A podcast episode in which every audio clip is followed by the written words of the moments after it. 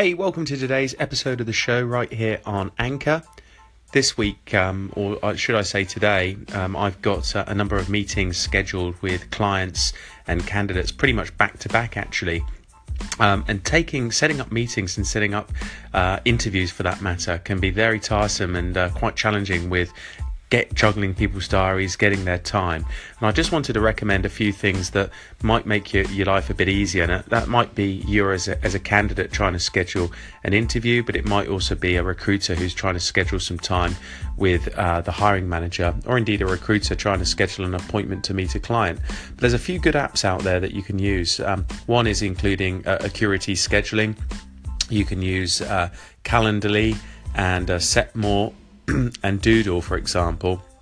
There's lots of them out there, but basically allows you to to synchronize it with your Gmail or your Outlook, so people can see your um, calendar or see the available time for your calendar, and you can set, let's say, fifteen minutes or thirty minutes or a forty-five minute time frame where they're able to book that slot in with you directly.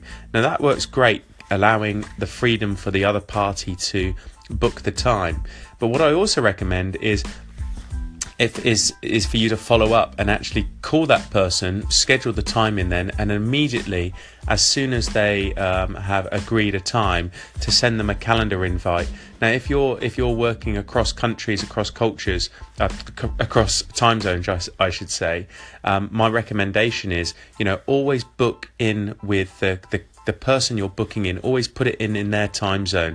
There's a lot of confusion, and I see this a lot with interviews where people get the time zone wrong and they end up calling either an hour early or an hour late or whatever it might be, depending where you are in the world. Um, I see this a lot. So one one tip and one bit of advice is always put the time in the subject line so everyone's really clear of what the time is at the local time where that meeting or where that interview is being scheduled. Uh, a lot of things can go wrong in this area, so it's really important to make sure you get that right. And I think if if you're looking um, to schedule uh, your next meeting um, or you're scheduling your, your next interview, it'll really help if you've got it there in your diary. Um, a lot of the time, you know, you, you want to use your calendar and make sure it's optimized for these kind of things, or use one of the scheduling tools. I'll put a few notes uh, of those scheduling tools in the notes here on the show.